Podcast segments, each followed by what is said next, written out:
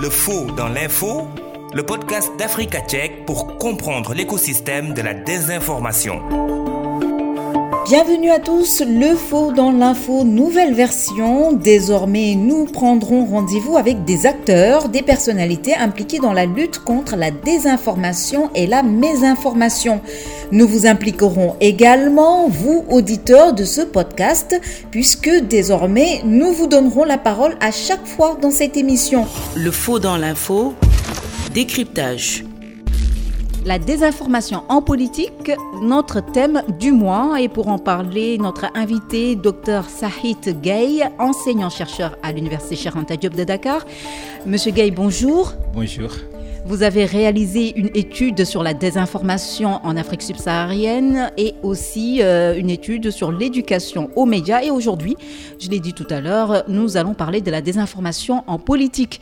Nous la vivons régulièrement aux élections américaines de 2016 avec la victoire de Donald Trump notamment. Alors pourquoi est-ce que la désinformation est très présente en politique?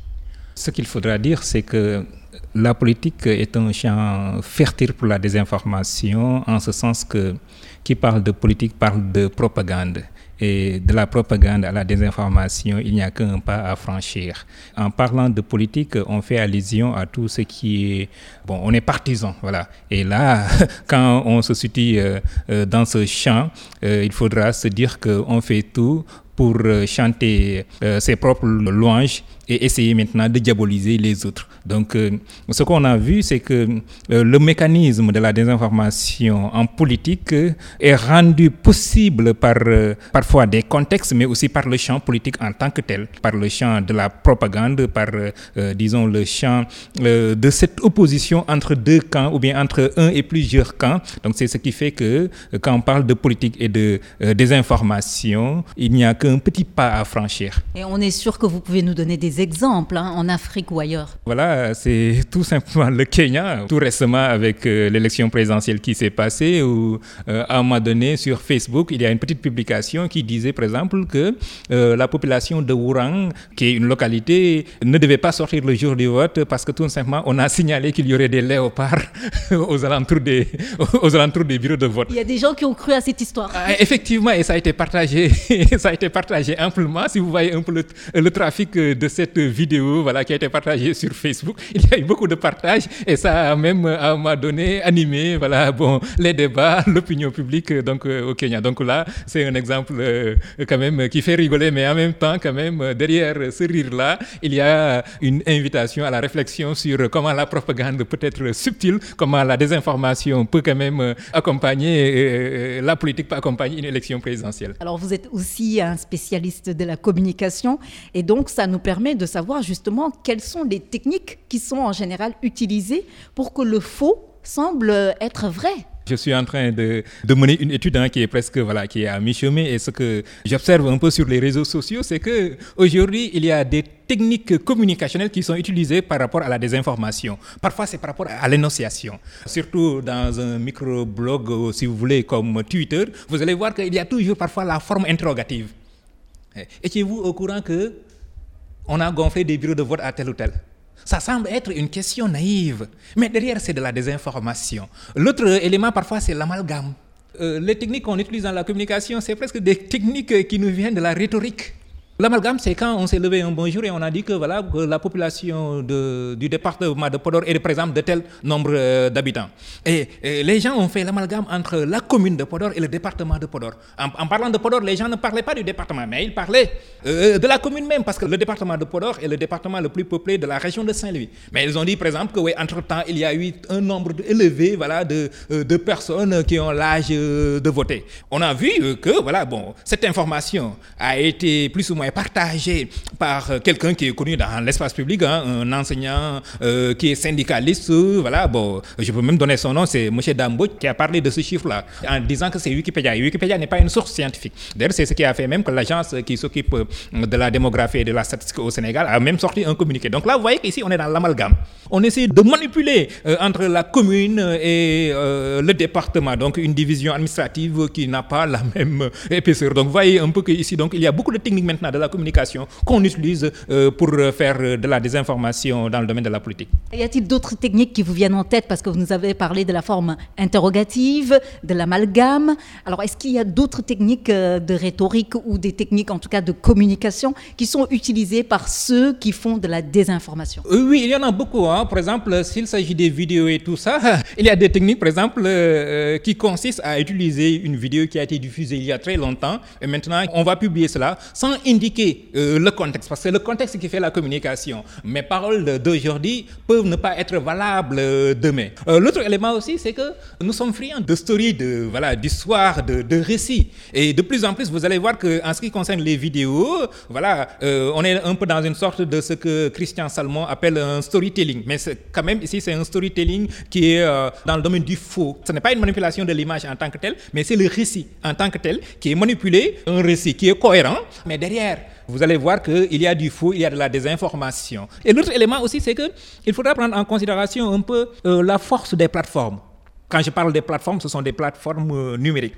Si vous observez bien la circulation de l'information, les mêmes personnes ou bien les mêmes contacts, ce sont ces contacts-là qu'on retrouve un peu euh, sur euh, presque toutes les plateformes, hein. mais aussi ce sont ces mêmes, disons, diffuseurs d'informations qui se retrouvent un peu. Donc on est un peu dans ce qu'on pourrait appeler un enfermement informationnel. C'est de l'entre-soi. Voilà, c'est de l'entre-soi informationnel. Et c'est ce qui fait qu'à un moment donné, il y a une certaine bulle qui est là et on s'enferme dans ça. Une autre stratégie aussi, c'est la diabolisation de ceux qui ne croient pas à la désinformation.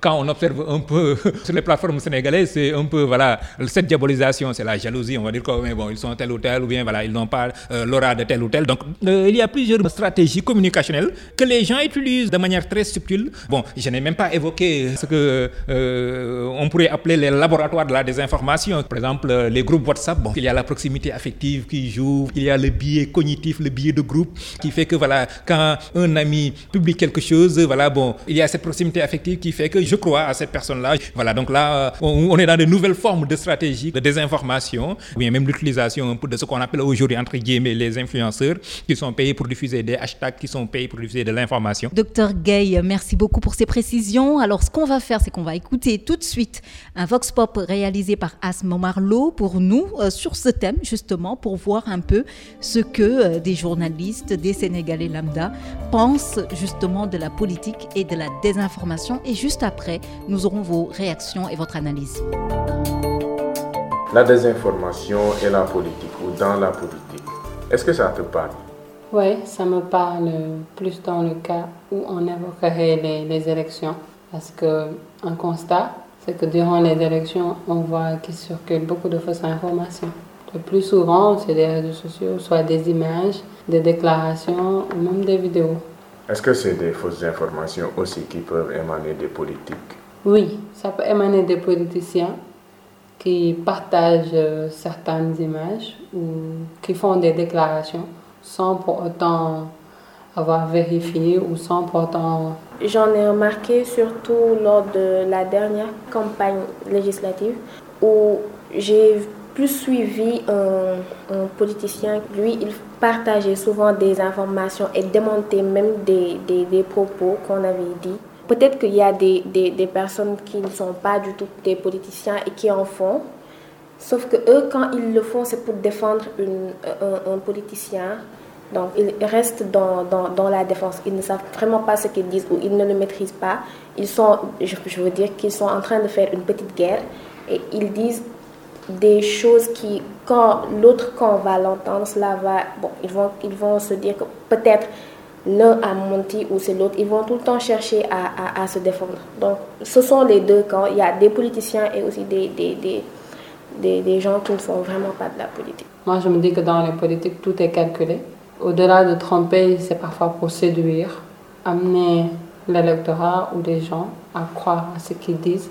Donc forcément, ils vont trouver des informations qui vont un peu corroborer ce qu'ils disent et dans ce cas-là, ils sont obligés de faire recours aux fausses informations. Selon toi, comment est-ce qu'on peut contenir la désinformation politique et parler politique? Je crois qu'il faut d'abord commencer par euh, éduquer les populations par rapport à ce que c'est que l'information vraie, fausse, la désinformation, jusqu'à quel point une information peut être fausse ou vraie. Et surtout, il faut, on peut pas tout vérifier, ça c'est sûr, mais il y a certains mécanismes qui pourraient permettre aux populations eux-mêmes de de vérifier, comme le recoupement par exemple, parce que sans, quand tu vois une information sur un site, tu peux vérifier sur un autre site si c'est la même information. Ça pourrait permettre aux populations de ne pas se restreindre à un seul média et d'avoir la, mauvaise information.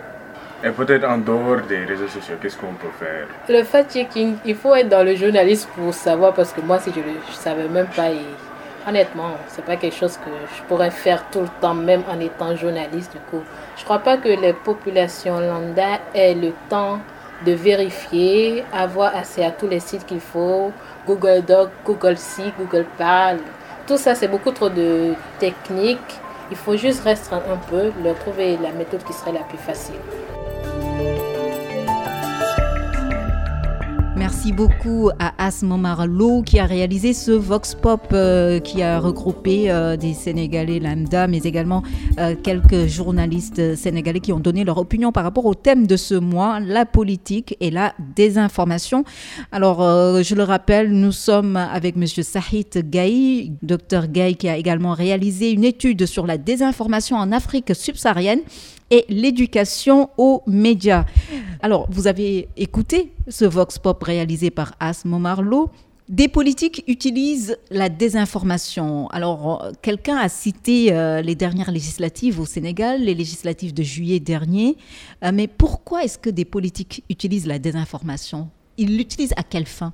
Souvent, euh, l'usage de la désinformation euh, par les hommes politiques, hein, c'est dans un but purement électoral, électoraliste. C'est-à-dire qu'il y a un électorat qui est là, qui a besoin d'entendre un certain type de discours et certains, voilà, de manière bien calculée, vont euh, dire ce qu'ils veulent que les gens entendent. Je donne un exemple très simple. Hein. Tout à l'heure, je vous ai parlé de l'amalgame qui a existé entre le département et la commune de Podor, mais cette information-là a été partagée par l'ancien Premier ministre Abdoul Mbaye sur son compte Twitter sans aller même vérifier. Et donc là, c'est dans un but peut-être voilà, de, de montrer qu'il y aura des fraudes ou bien pour montrer que l'élection ne se déroule pas comme euh, elle se doit. Vous voyez un peu donc. Une des intervenantes justement disait que tout est calculé en politique, donc c'est pas un hasard si certaines personnes publient euh, certaines informations qui sont pas vraies. Oui, mais en fait, le calcul n'est pas synonyme du faux, de l'usage du faux. En communication politique, on est dans les stratégies, on est certes dans la séduction, mais même la séduction peut être sans l'utilisation du faux. Ici, ce qui est malheureux, c'est que l'utilisation du faux, le plus souvent, c'est pour faire mal et ça peut même aller jusqu'à rendre difficile le choix du citoyen. Parce que le jeu démocratique, le jeu électoral, au-delà même du jeu démocratique, c'est qu'il y a une certaine transparence qui est là. Il y a de l'éthique communicationnelle. Ce que les gens oublient souvent, que ce soit les hommes politiques ou bien les autres, ils oublient que la communication, c'est pas de la manipulation. Communiquer c'est aller à la rencontre de l'autre, c'est partager quelque chose. Maintenant, il peut y avoir de la séduction, mais la séduction, comme son nom l'indique, euh, c'est pas pour euh, voilà, utiliser du faux, bien pour faire mal. Alors que dans l'usage du faux, souvent, on peut faire mal, faire mal euh, parce que on n'est plus dans l'éthique. Un des intervenants ou une des intervenantes disait que peut-être que la solution serait d'éduquer la population par rapport à la désinformation, d'habituer cette population à vérifier avant de croire à une information. Est-ce réalisable? Est-ce possible? Je dirais que c'est de l'utopie, mais l'utopie ne veut pas dire l'impossible. Et je m'explique. Avant même de trouver des solutions, il faudra peut-être analyser euh, l'écosystème médiatique. je pense qu'il y a un problème qui est là, c'est qu'il y a un problème de méfiance de plus en plus envers les médias. Et là, c'est une observation générale. Ça veut dire que les gens, ils ne croient plus aux médias traditionnels? Euh, De plus en plus, de plus en plus, vous allez voir qu'il y a un certain discrédit des médias qui va au-delà même des médias, qui va même euh, toucher les institutions publiques. Donc là, c'est un constat qui est là. L'autre élément, c'est qu'on ne peut pas faire de l'éducation aux médias pour tout le monde. Nous sommes dans des modèles de consommation d'informations qui ont changé.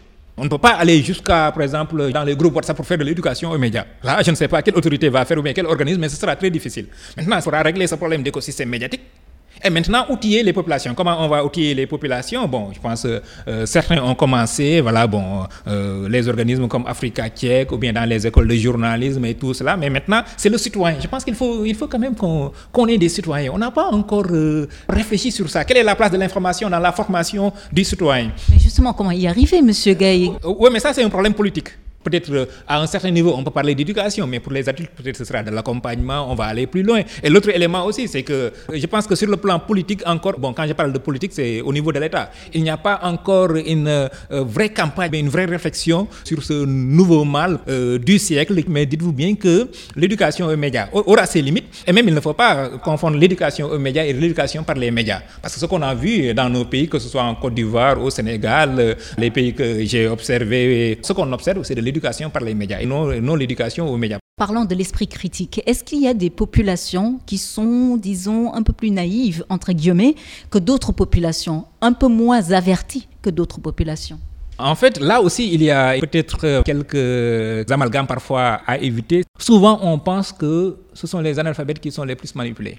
Alors qu'on se rend compte que parfois vous allez voir que même dans des groupes de WhatsApp des gens très avertis, il y a de la désinformation. Parce que là, c'est le contexte qui va déterminer la naïveté d'une personne, ou bien qui va déterminer l'attention d'une personne, ou bien qui va euh, déterminer l'esprit critique d'une personne. Tout dépend maintenant du contexte. Tout dépend aussi du sujet qui est traité. Tout dépend aussi du diffuseur de l'information, tout dépend aussi de notre habitude informationnelle hein, de consommation de l'information. Donc il y a tous ces éléments-là qui participent parfois à la naïveté ou non d'un individu, d'un consommateur par rapport à ça. L'autre problème, c'est que quand on, euh, fait des entretiens, on pense souvent que c'est l'autre qui est naïf. On ne se rend pas compte. Et là, euh, sur le plan psychologique, sur le plan de la communication, là, on est vulnérable. Dans les entretiens que fait avec euh, certains, quand je leur demande, il vous est arrivé de, partager une information qui est fausse, ou bien voilà, après vous vous rendez compte que cette information est fausse, me dit oui. Je pensais que c'était voilà parce que c'est telle personne qui me l'a partagé et j'ai partagé, ou bien voilà, je n'ai lu que le titre de l'article et j'ai partagé, ou bien voilà, c'était dans telle ou telle situation, on parlait de tel ou tel pour. Vous, voyez un peu, et même des profils de l'information et de la communication. Donc euh, nous sommes tous euh, plus ou moins menacés par cette désinformation et on peut tomber un jour dans ce piège-là. Tout à l'heure, en, en première partie de cet entretien Tiens, vous avez évoqué les influenceurs qui sont utilisés, euh, qui sont payés euh, par certaines personnalités, euh, que, ce soit des personnalités politiques, du monde des affaires, etc., pour justement diffuser euh, des informations dont certaines informations sont fausses. Alors, parlez-nous-en un peu plus. Donnez-nous un peu plus de détails, un exemple par rapport à ça. Oui, ce qu'on a vu en plus, c'est par rapport au Kenya, hein, l'élection présidentielle passée au Kenya, fin juillet, voilà, donc c'est là où on a vu cela. Il va falloir faire attention un peu sur le terme influenceur. Hein, voilà, bon, on ne sait pas qui influence qui et tout ça, mais souvent, ce sont des caisses de résonance. Voilà, les, politiques, les hommes politiques les utilisent comme des caisses de résonance parce que l'influence, c'est encore plus difficile. au Kenya, on a vu qu'il y a des gens qui sont payés pour euh, diffuser certaines informations avec euh, des hashtags et tout cela. Maintenant, au niveau du Sénégal, j'ai observé qu'il y a certains profils qui diffusent euh, de fausses informations en prenant tel ou tel hashtag. Ce que j'ai observé, c'est que peut-être cette pratique qui a été remarquée au Kenya pourrait un jour arriver. Voilà, parce que aussi, il ne faut pas oublier que nous sommes dans un, on est dans un réseau et les pratiques souvent euh, sont presque identiques d'un pays à un autre. On va finir euh, sur cette question importante concernant les conséquences de la désinformation en politique sur le modèle démocratique que nous avons dans nos pays. Dès le départ, ça va fausser le jeu démocratique. Pourquoi? Parce que quand on parle de démocratie dans nos pays, on doit parler d'espace public. Euh, l'espace public, selon Habermas, serait un espace de délibération, un espace de transparence, un espace euh, voilà, où on va parler de la chose publique, de la République. Vous voyez un peu, donc le premier élément, c'est ça. L'autre élément, c'est que ça participe à rendre un peu caduque certaines règles du jeu démocratique et en allant plus loin, ça va affaiblir le citoyen. Parce qu'il ne faut pas oublier qu'un citoyen qui est mal informé, ou bien un citoyen qui est surinformé, informé, mais quand même avec de la fausse information, c'est un citoyen qui est affaibli. Et il ne va pas comprendre euh, les programmes en tant que tels, bien il aura du mal à distinguer le vrai du faux, et certaines catégories hein, de la population se basent sur ces informations pour faire un choix. Donc là, euh, ce sont des menaces, mais au-delà de tout cela, c'est aussi des menaces par rapport à la cohabitation, au-delà même de la démocratie et tout ça. C'est l'unité euh, nationale des pays et qui est parfois même menacée parce qu'il ne faut pas perdre de vue que souvent c'est la diabolisation d'un groupe social bien donné. Au Kenya, ce qu'on a remarqué, en fait, c'est ça. Et, même dans nos pays, on a vu que, voilà, bon, quand on parlait, par exemple, du Fouta, ou bien quand on parlait, par exemple, de Podor, à un moment donné, il y a eu des mots qui étaient très durs. Donc, c'est l'unité nationale même qui est menacée au-delà de la démocratie. parce que c'est du faux, et le faux, souvent, on l'utilise, comme je vous l'ai dit, en politique, pour certes avoir de l'électorat, mais parfois aussi pour faire mal. Et l'unité de nos pays est encore très fragile. Nous avons des communautés qui sont là. Certes, voilà, il y a des soupapes qui sont là, les cousinages à plaisanterie, tout cela, mais la force de l'information, si les gens savaient la force de l'information, je pense qu'il y aurait une certaine catégorisation de l'information, bien de la fausse information euh, que, les gens voilà, allaient éviter. Merci beaucoup à vous, docteur Sahit Gaï. Je rappelle que vous êtes enseignant-chercheur à l'Université Chiranta Diop de Dakar. Vous avez également réalisé plusieurs études, dont cette étude sur la désinformation en Afrique subsaharienne et l'éducation aux médias. Merci énormément d'avoir accepté de répondre à nos questions euh, sur euh, ce thème du mois qui était la désinformation en politique. Merci beaucoup. C'est moi qui vous remercie et vous encourage pour euh, le travail que vous faites euh, concernant euh, l'information et au-delà de l'information concernant le citoyen. Fin de ce podcast produit par Africa Tchèque et réalisé par Maria Matiam. Merci à vous qui l'avez suivi. Prochain rendez-vous le mois prochain. D'ici là, doutez et vérifiez toute information pour éviter de tomber dans les filets de la désinformation. À bientôt!